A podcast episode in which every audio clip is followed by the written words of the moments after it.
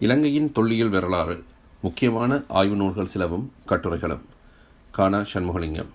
இலங்கையின் தொல்லியல் வரலாறு பற்றி D. D. Devendra Sadamangala Karunaratne RHD Silva S. Paranavitana Sahi Godakumbura போன்ற அறிஞர்கள் எழுதியிருக்கிறார்கள்.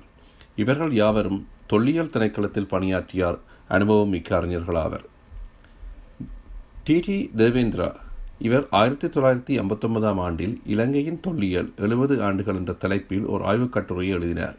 இக்கட்டுரை நியூயார்க் பல்கலைக்கழகத்தின் ஆர்டிபஸ் ஏசியே என்ற பருவ இதழில் வெளியாகிற்று இப்பருவ இதழ் சுவிட்சர்லாந்தில் அஸ்கோனாவில் வெளியிடப்பட்டது.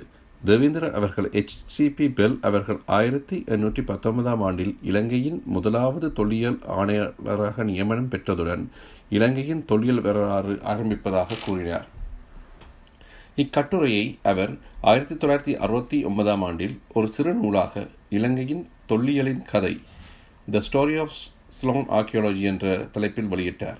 இச்சிறுநூல் ஹெச்சிபி பெல் நியமனம் முதல் ஆயிரத்தி தொள்ளாயிரத்தி அறுபத்தெட்டு வரையான வளர்ச்சிகளை ஆராய்வதாக இருந்தது. இதை இலங்கை தொல்லியல் சங்கம் வெளியிட்டது.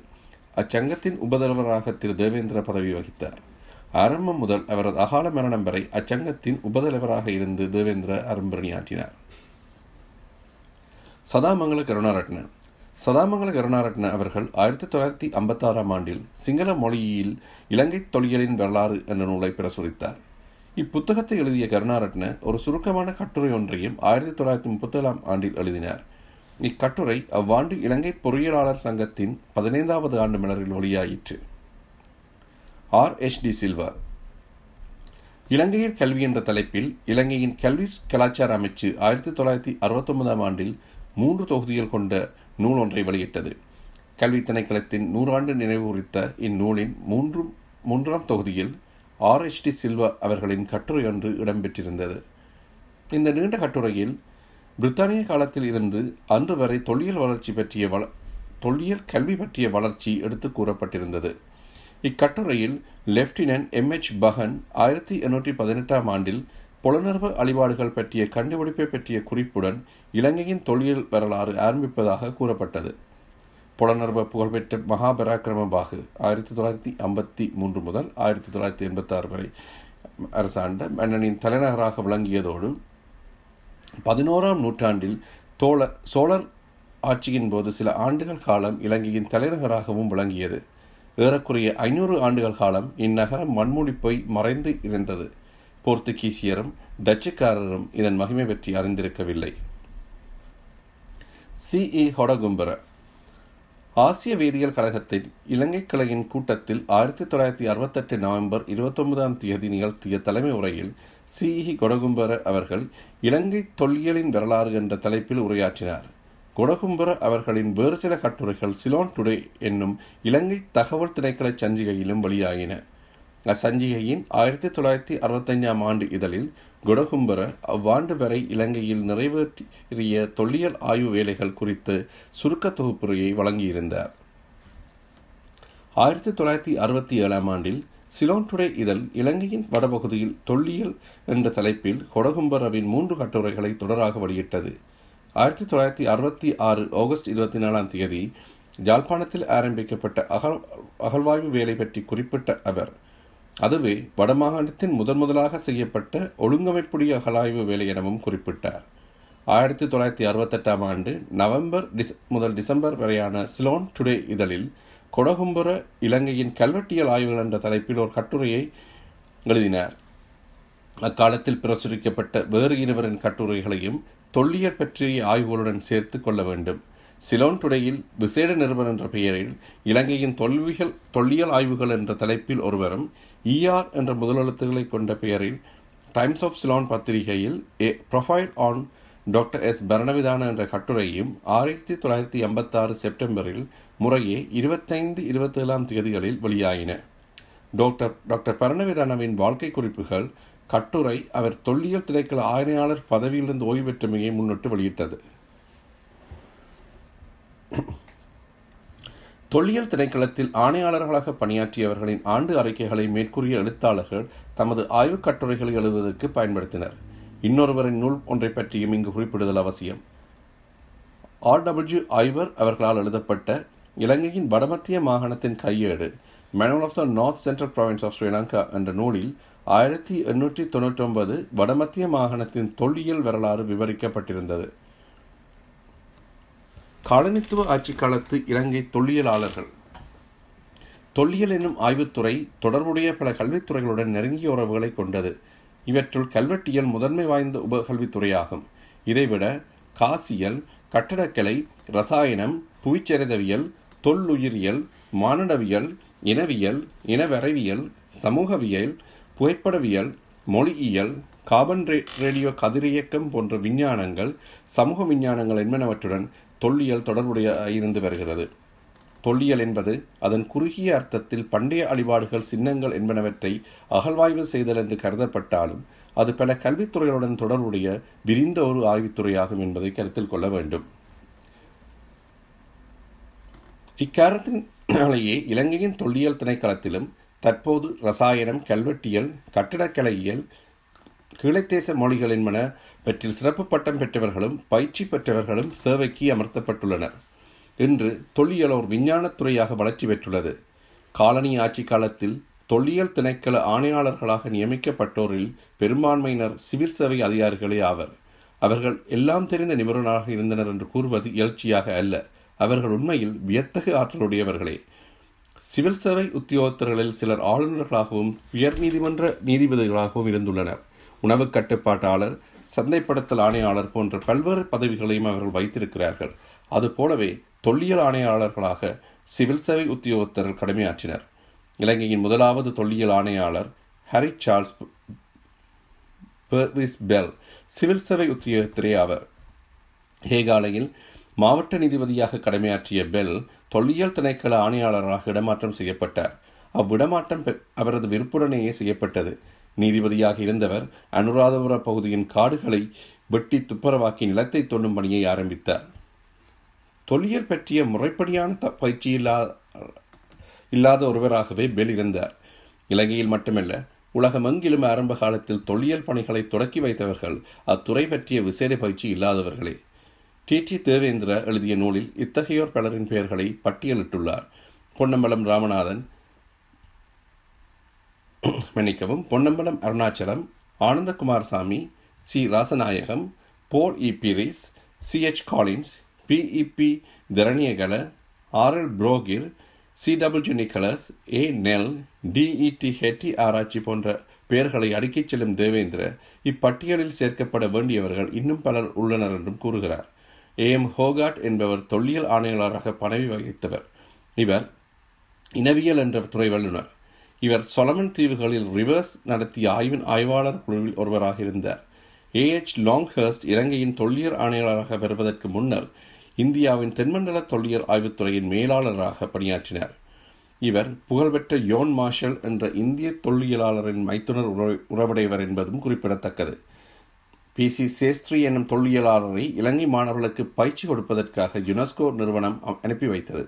அவர் மாணவர்களுக்கு பயிற்சி அளித்ததோடு அவர்களோடு இணைந்து வேலையும் செய்தார்.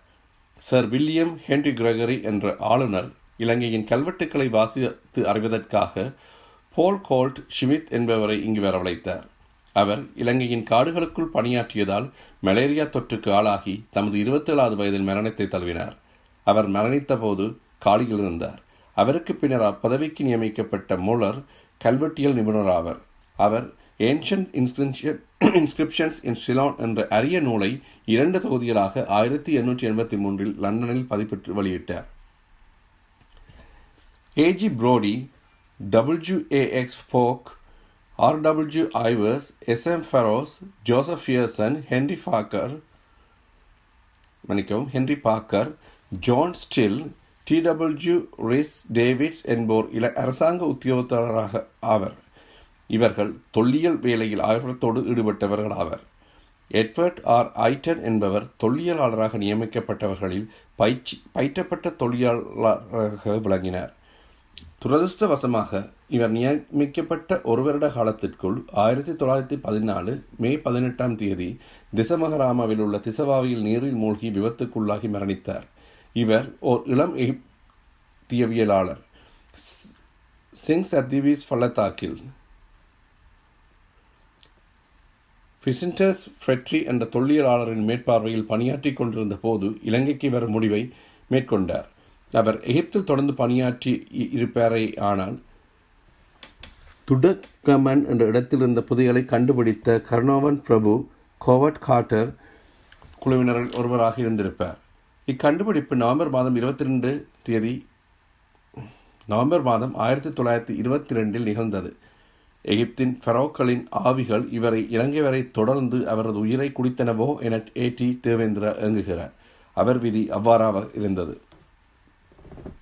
எகிப்தில் கடமையாற்றியவரும் புகழ்பெற்ற கண்டுபிடிப்பைச் செய்தவருமான சர் ஆஸ்டின் ஹென்ரி லாயர்ட் இவர் கண்டுபிடிப்பு நினவெச் என்ற இடத்தில் லைப்ரரி ஆஃப் கியூனிஃபார்ம் டேப்லெட்ஸ் ஆகும்.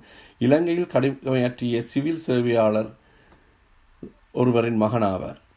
பிரித்தானியர் இலங்கையின் கரையோர மாகாணங்களை கைப்பற்றிய சிறிது காலத்தின் பின்னர் ஹென்றி பீட்டர் யோன் லாயட் மற்றும் அவரது சகோதரர் சார்ல்ஸ் லாயட் என்பவரை அவரது தந்தை இவர் பிரிஸ்டல் நகர தலைவராக இருந்தவர் இலங்கைக்கு அனுப்பி வைத்தார். இலங்கையின் நிர்வாக மற்றும் நீதி சேவை பதவிகளை லாயட் குடும்பத்தைச் சேர்ந்த பலர் அலங்கரித்தனர். இன்னும் கூட பம்பளப்பட்டியில் லாய்ட்ஸ் வீதி லாய்ட்ஸ் பெருந்திரு என்பன லாய்ட் குடும்பத்தினரின் நினைவுச் சின்னங்களாக உள்ளதை அவதானிக்கலாம். லாய்ட் வெள்ளவத்தை கால்வாயில் ஒரு பாலத்தை கட்டுவித்தார். அவரை கேலி செய்யும் முறையில் வெள்ளவத்தை பாலத்திற்கு லாய்ட்ஸின் முட்டாள்தனம் என்று இடப்பட்ட பெயர் நிலைத்துள்ளமையும் குறிப்பிடத்தக்கது. இலங்கையின் தொல்லியல் வரலாற்றை நாம் நுணுக்கமாக பரிசோலித்தால் இரு தொல்லியலாளர்களை தலைசிறந்த ஆளுமைகளாக உயர்ந்து நிற்பதை காண முடியும். ஆயிரத்தி எண்ணூற்றி தொண்ணூறு முதல் ஆயிரத்தி தொள்ளாயிரத்தி ஐம்பத்தாறு வரையான காலத்தில் முதலாம் யுத்த காலத்தின் சில ஆண்டுகள் நீங்களாக கடமையாற்றிய ஏ. எச். சி. பெல் இவர்களில் ஒருவர். மற்றவர் செனரத் பரணவிதான ஆவர். பெல் ஆயிரத்தி எண்ணூற்றி ஐம்பத்தி ஒன்றில் பிறந்து ஆயிரத்தி தொள்ளாயிரத்தி முப்பத்தி ஏழில் காலமானார். செனரத் பெ- பரணவிதான ஆயிரத்தி எண்ணூற்றி தொண்ணூற்றி ஆறில் பிறந்தவர். ஆயிரத்தி தொள்ளாயிரத்தி எழுபத்தி ரெண்டில் காலமானார். இவர்கள் இருவரோடு கல்வெட்டியல் அறிஞரான டோன் மார்டினோ டி சில்வா விக்ரமசிங் லிங்க அவர்களையும் குறிப்பிடுதல் வேண்டும். எம்டிசி விக்ரமசிங்க அவர்கள் எபிகிராபியோஸ் ரனியா என்ற நூலின் முதலிரு தொகுதிகளையும் பதிப்பித்து வெளியிட்டார். மேற்குறித்த மூவரில் செனரத் பரணவிதானவின் பங்களிப்பு தனியாக நோக்கப்படுதல் சாலவும் பொருத்தமானது.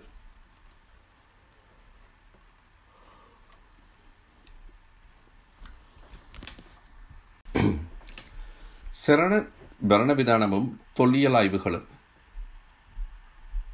எச்சிபி பெல் தொல்லியல் துறைக்கு வருவதற்கு முன்னர் அத்துறை பற்றிய பயிற்சி உடையவராகவோ பெற்றவராகவோ புலமைத்துற அறிவு உடையவராகவோ இருக்கவில்லை. அவ்வாறே செனரத் பரணவிதானமும் புலமைத்துவ அறிவோடு அத்துறைக்குள் புகுந்தவர் அல்லர். ஆயினும் இருவரும் தொல்லியல் துறை நிபுணத்தர் மு- மிக்கவர்களாய் பல ஆய்வுகளையும் கட்டுரைகளையும் எழுதி அத்துறையின் வளர்ச்சிக்கு உதவினார்கள். இருவரிடமும் ஒரு பொதுப்பண்பு இருந்தது. தாம் கூறிய கருத்துக்களை விடாப்பிடியாக பற்றி கொண்டிருந்தாலும் பிறரால் தவறுகள் சுட்டிக்காட்டப்பட்ட போதும் அவற்றை ஏற்க மறுத்தமையும் அவர்கள் இருவரிடமும் காணப்பட்ட ஒரு முக்கிய குணமாகும். ஹெச்சிபி பெல் ஜதவன அபயகிரி என்ற இரு விகாரங்களை அடையாளம் காட்டுவதில் தவறளித்தார் அவர் ஜதவன என்று கூறியதை அபயகிரி என்றும் அவர் இதுதான் அபயகிரி என்று கூறியதை ஜதவன என்றும் இன்று நாம் அறிந்துள்ளோம். ஹியூ நெவில் ஆயிரத்தி தொள்ளாயிரத்தி எண்பத்தி எட்டிலும் ஹென்றி பாக்கர் ஆயிரத்தி தொள்ளாயிரத்தி ஒன்பதிலும் இதனை சுட்டிக்காட்டினார்கள். ஆயினும் பெல் தம் கருத்தை மாற்றவில்லை. செனரத் பரணவிதானமும் தனது கொள்கைகள் கருத்துகள் தாக்கங்கள் என்பவற்றை விடாமல் பற்றி பிடித்தபடி இறுதி வரை பிறரது விமர்சனங்களை ஏற்றுக்கொள்ளாதவராக இருந்தார். பரணவிதானவின் கருத்துக்களை பல அறிஞர்கள் பகிரங்கமாகவே கண்டனம் செய்தனர். குறைகளை எடுத்து காட்டினர். J. E. Van de Leeuw R. H. De. Silva A. D. D. Perera Sri Gunasinghe பிஸ்ரு Sastri R H A Gunawardana என்போர் இவரின் கருத்துக்களை விமர்சித்து எழுதினர். இலங்கை வரலாற்றை மீள எழுதுதல். இலங்கை வரலாற்றை பண்டைக்காலம் இடைக்காலம் என்ற காலப்பகுதிகளின் பெரும்பகுதியினை பரணவிதான திருப்பி எழுத முயன்றார் என்று ஆர் எல்ஏ எச் குணவர்த்தன குறை கூறினார். இலங்கை வரலாறு பற்றிய எழுத்துக்களில் காணப்படும் இந்திய மனிதவா- வாதத்தை ஏற்றுக்கொள்ளாத பரணவிதான அதனை எதிர்த்துருவ நிலைக்கு சென்றார். இந்தியாவுடன் இலங்கை கொண்டிருந்த பொருளாதார பண்பாட்டு உறவுகளையே அதன் அடிப்படைகளையே நிராகரிக்கும் எல்லைக்கு சென்றார் என குணவர்த்தன விமர்சித்தார். பரணவிதானவின் இலங்கையும் மலேசியாவும் பற்றிய கருத்தை குறித்து ஆதாரபூர்வமான மறுப்புரையை எழுதிய குணவர்த்தன பரணவிதானவை பற்றி விமர்சித்தவர்களில் குறிப்பிடத்தக்கவர். அவரது விமர்சன கட்டுரை ஆயிரத்தி தொள்ளாயிரத்தி அறுபத்தேழாம் ஆண்டு ஏப்ரல் முதல் அக்டோபர் வரையான யூனிவர்சிட்டி ஆஃப் ஸ்லோன் ரிவ்யூ தொகுதி இருபத்தி அஞ்சில் முதலாம் இரண்டாம் பக்கத்தில் வெளியாயிற்று. பரணவிதான இலங்கை வரலாற்றில் மலேசியா காலம் என ஒன்று இருந்ததென கூறும் அளவுக்கு சென்றார். முதலாம் பராக்கிரமபாகுவின் மரணத்திற்கும் இரண்டாம் பராக்கிரமபாகு அரசனாக பதவியேற்பதற்கும் இடைப்பட்ட காலத்தையே அவர் மலேசியா காலம் என்று குணவர்த்தன எடுத்துக்கா மன்னிக்கவும் அவர் மலேசியா காலம் என்றார் என்று குணவர்த்தன எடுத்துக்காட்டியதோடு அதனை பரணவிதானவின் அபத்தமான திருத்தம் என்றார். பரணவிதான கல்வெட்டுக்களை வாசித்து அவற்றிலுள்ள வாசகங்களுக்கு இடையே தெரியும் பொறிப்புகளையும் தாம் வாசித்ததாக எழுதினார். குணவர்த்தன அவர்கள் இது உண்மையா? என்பதை அறிவதற்காக பரணவித்தான குறிப்பிடும் கல்வெட்டுக்களை அவதானமாக படித்து பார்த்தார். பரணவிதானவின் கூற்று நம்பத்தக்கது அன்று என்று கூறிய குணவர்த்தனின் முடிவாகும் கல்வெட்டு வாசகங்களுக்கு இடையில் தெரியும் பொறிப்புகளை கொண்டு பரணவிதான தெரிவிக்கும் விடயங்களை பிற வரலாற்று சான்றாதாரங்களோடு ஒப்பிட்டு ஆராய்ந்த குணவர்த்தன வரலாற்றை திருத்தி எழுதுவதற்கு இவை நம்பத்தகுந்த சான்றுகள் என்று அழுத்தம் திருத்தமாக கூறினார். ஆயினும் வரணவிதான தன் வாழ்வின் இறுதி நாட்கள் வரை தம் கருத்தில் விட்டுக் கொடுப்பின்றியே வாழ்ந்தார். தென்னிந்திய வரலாற்று ஆசிரியரான கே. ஏ. நிகண்ட சாத்திரியுடன் வரணவிதான கடுமையான விவாதப் போரை நடத்தினார். தன் நூல்களிலும் கட்டுரைகளிலும் தமது வினோதமான கருத்துக்களை புகுத்தினார். இலங்கையின் சுருக்க வரலாறு பாடநூல். பரணவிதான அவர்கள் சி டபிள்யூ நிக்கலஸ் அவருடன் இணைந்து இலங்கையின் சுருக்க வரலாறு என்ற பாடநூலை ஆயிரத்தி தொள்ளாயிரத்தி அறுபத்தோராம் ஆண்டில் எழுதி பிரசுரித்தார். விமர்சனங்களின் கண் விமர்சனர்களின் கண்டனங்களை சிறிதும் பொருட்படுத்தாதவராக தன் புதுமையான கருத்துக்களை அப்பாடநூலில் பரணவிதான சேர்த்து விட்டார். ஆயிரத்தி தொள்ளாயிரத்தி அறுபத்தொன்றில் பிரசுரமான மேற்குறித்த பாடநூல் இலங்கை பல்கலைக்கழகத்தால் வெளியிடப்பட்டது. புதுமையான இருபத்தைந்து கல்வெட்டுகள். இலங்கையின் வெவ்வேறு இடங்களிலும் தென்னிந்தியாவின் ராமேஸ்வரத்திலும் கண்டெடுக்கப்பட்ட கல்வெட்டுகள் இருபத்தைந்தில் பரணவிதான பொறுப்புகளுக்கிடையிலான அதாவது வரிகளுக்கிடையிலான எழுத்துக்களை தாம் வாசித்ததாக கூறினார். இவருடைய வரிகளுக்கிடையிலான எழுத்துக்கள் இன்டர்லீனியர் ரைட்டிங் என்ற இந்த வினோதமான கண்டுபிடிப்பை வரலாற்றை திருப்பி எழுதும் பணிக்கு சான்றாதாரமாக இருந்தது. இந்த இருபத்தைந்து கல்வெட்டுகளிலும் உள்ள வரைகளுக்கிடையிலான வார்த் வாசகங்களை தொகுத்தால் அதுவே தனித்தொகுதியாகிவிடும். பெரம்பர புஸ்தக அதிசயமான ஒரு நூல். பெரம்பர புஸ்தக பரம்பரையை கூறும் புத்தகம் என்ற நூலை தாம் படித்ததாக வரணவிதான கூறினார். சமஸ்கிருத மொழியில் செய்யுள் நடையில் அமைந்ததும் பத்தர என்ற புத்தர பிக்குவால் எழுதப்பட்டது எனவும் அவர் கூறிய இந்நூலில் இருந்து செய்யுட்பகுதிகளை அவர் மேற்கோள் காட்டி எழுதினார். பத்தர என்ற பிக்குவின் வரலாறு அவர் கூறியபடி பின்வருமாறு அமைந்தது. ஸ்ரீ விஜயதேசத்தில் இருந்து பத்தர விக்ரவாகு மன்னன் ஆயிரத்தி தொள்ளாயிரத்தி ஆயிரத்தி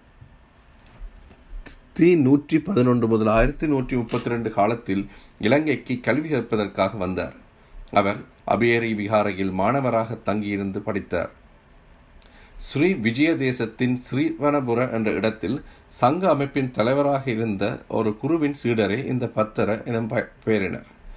அவரே பரம்பர புஸ்தக என்ற நூலை எழுதினார். இந்த நூலை விட பிறர் எவரும் அறிந்திராதனவும் கிடைத்தற்கு இயலாதனவுமான வேறு சில நூல்களிலிருந்தும் இருந்தும் மேற்கோள்களை எடுத்தாண்டுள்ளார். பரணவிதானவின் மாயத் தோற்றங்கள். பரணவிதானவின் குண இயல்புகளை அறிந்தவர்கள் அவரின் நேர்மையை சந்தேகிக்க மாட்டார்கள். அவரின் எழுத்துக்களை குறித்து குணவர்த்தன தெரிவித்திருக்கும் விமர்சனங்களின் பின்னணியில் பார்க்கும்போது அவரின் ஆக்கங்களை வியத்தகு புனைவுகள் என்றே கூற வேண்டும். அவர் அவருக்கு வரலாற்றின் நுணுக்க விவரங்கள் அனைத்தும் தெரியும். அப்படிப்பட்ட வியத்தகு அறிவு படைத்த ஒருவராலேயே இதுபோன்ற வியத்தகு புனைவுகளையும் எழுதியிருக்க முடியும். ஆயினும் அவர் தனது விபரீதமான கற்பனைகளை உண்மை எனவே நம்பினார். ஆகையால் அவர் ஒருவையான மாயத் தோற்றத்தின் பாதிப்புக்கு ஆளானார்.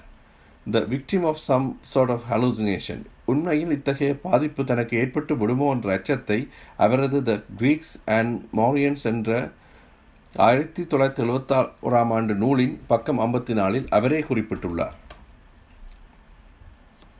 காவண்ணா இந்திரபால. பேராசிரியர் காவண இந்திரபால பேராதனையில் இளம் விரிவுரைகளாக இருந்த போது வேத்தியல் கழகத்தின் இலங்கை கலையின் பருவ இதழில் பரணவிதானவின் இலங்கையும் மலேசியாவும் என்ற நூல் பற்றி ஒரு விமர்சனத்தை எழுதினார். ஆர் எல் எச் குணவர்த்தன என்ற இளம் விரிவுரையாளரின் விமர்சனம் வெளிவருவதற்கு முன்னரே பரணவிதானவை விமர்சனிக்கும் துணிச்சல் கா. இந்திரபால அவர்களிடம் இருந்தது. இந்த விமர்சனத்தை கண்ணுற்ற செனரத் பரணவிதான அவர்கள் கா. இந்திரபால அவர்களை கடுமையாக சாடி ஒரு மறுப்புரையை எழுதி அப்பறவைதலுக்கு இதழுக்கு அனுப்பி வைத்தார். அப்பறவைதலின் பதிப்பாசிரியர் இதனை பிரசுரிக்க மறுத்துவிட்டார். இந்திரபாலா மீதான தாக்குதல் விமர்சனத்திற்கு பிரசுரத்திற்கு ஏற்றதல்ல என அவரின் பதிப்பாசிரிய தர்மம் தடுத்தது போலும். ஆயிரத்தி தொள்ளாயிரத்தி எழுபத்தொழாம் ஆண்டில் கொடகும்பர அவர்கள் இலங்கையின் கல்வெட்டியல் ஆய்வுகள் என்ற கட்டுரையை எழுதினார். சிலோன் டுடே சஞ்சிகையில் பிரசுரமான அக்கட்டுரையில் இருந்து ஒரு பந்தியை கீழே தந்துள்ளோம். கொடகும்புர அவர்கள் கூற்றை இங்கே பதிவு செய்தல் தக்கது என கருதினோம். பரணவிதானவின் இலங்கையும் மலேசியாவும் நூலுக்கான விமர்சனத்தை பல்கலைக்கழக விரிவுரையாளர் ஒருவர் எழுதினார். நூலின் ஆசிரியர் பரணவிதான அவ்விமர்சனம் நியாயமற்றது என கருதினார். உண்மையில் விமர்சனத்தை எழுதியவர் சில நூல்களினதும் இடங்களினதும் பெயர்களை தவறாகவே குறிப்பிட்டிருந்தார். பரணவிதான மறுப்புரை எழுதினார். ஆனால் பருவ இதழின் பதிப்பாசிரியர் மறுப்புரையை பிரசுரிக்க மறுத்துவிட்டார். அதற்கு பின் குறித்த பருவ இதழுக்கு எழுதுவதையே பரணவிதான நிறுத்திவிட்டார். கொடகும்பரவின் மேற்படி குறிப்பில் பரணவிதானவின் கல்வெட்டு பிறகுக்கிடையிலான எழுத்துக்களின் வாசிப்பு பற்றி எதனையும் குறிப்பிடாமல் விட்டது புதிராகவே இருக்கின்றது. பரணவிதானவை விமர்சித்த பிறர். ஏ. லியன கமகே என்ற விரிவுரையாளர் பரணவிதானவின் கருத்துகளுக்கு மறுப்பாக ஒரு கட்டுரையை வரவே எழுதினார். ஆயினும் அவர் தாம் எழுதிய கட்டுரையை தமது கலாநிதி பட்டத்திற்கான ஆய்வற்றில் சேர்த்துக் கொள்ளவில்லை. ஏ லியன கமகே அவர்கள் பின்னர் பொலனருவையின் வீழ்ச்சியும் தம்பதனியாவின் எழுச்சியும். The decline of Polonnaruwa and the rise of Dambadeniya என்ற தனது நூலிலும் இதனை சேர்த்துக் கொள்வதை தவிர்த்தார். இவரின் இம்முடிவை இந்திரபால அவர்களுக்கு கிடைத்த அனுபவத்தின் பின்னணியில் நாம் புரிந்து கொள்ளலாம். ஜேம்ஸ் டி ரட்னம் அவர்களும் பொத்துகள் விஹாரை தொடர்பான தமது கட்டுரையில் பரணவிதானவின் கருத்துக்களை மறுத்து எழுதினார். கல்வெட்டு வரைகளுக்கிடையில் உள்ள எழுத்துக்களை படித்து அவற்றின் ஆதாரத்தின் அடிப்படையில் தம் கருத்துக்களை பரணவிதான நிறுவ முனைந்தமையை அவர் கண்டித்தார். ஆயினும் பரணவிதான தமது கடும் உழைப்பு புலமை எழுத்தாற்றல் வாதத்திறன் ஆகியவற்றால் தொல்லியல் துறையில் உயர்நிலைகளை பெற்று ஒப்பாரும் மிக்காரும் இல்லாதவராக திகழ்ந்தார் என்று ஜேம்ஸ் டி ரட்னம் பாராட்டுகின்றார். இந்த கட்டுரைக்கான உசாத்துணைகள் ஜேம்ஸ் டி ரட்னம் எழுதிய some aspects of the history of archaeology in Sri Lanka என்கிற ஜாழ்ப்பாண தொல்லியல் கழக வெளியீடு. இலங்கை தொல்லியல் வரலாறு ஆங்கில மூலம் ஜேம்சி ரட்னம் தொகுப்பும் தமிழாக்கமும் காண சண்முகலிங்கம். ஆயிரத்தி தொள்ளாயிரத்தி எழுபத்தி நாலாம் ஆண்டு நவம்பர் ஒன்பதாம் தேதி ஜாழ்ப்பாணம் தொல்லியல் கழகத்தின் கூட்டத்தில் ஜேம்சி ரட்னம் அவர்கள் some aspects of the history of archaeology in Sri Lanka என்ற தலைப்பில் ஆற்றிய தலைமை உரை பின்னர் ஆயிரத்தி தொள்ளாயிரத்தி எழுபத்தி சிறுநூறாக வெளியிடப்பட்டது. அந்நூலின் கருத்துக்களை தொகுத்து சுருக்கியுமே இந்த கட்டுரை அமைந்துள்ளது.